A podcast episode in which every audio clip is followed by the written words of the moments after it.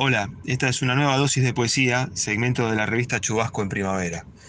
Em, soy Matías Monfiglio y voy a compartirles la poesía número 60 de Vicente Luis de su libro La vida en Córdoba.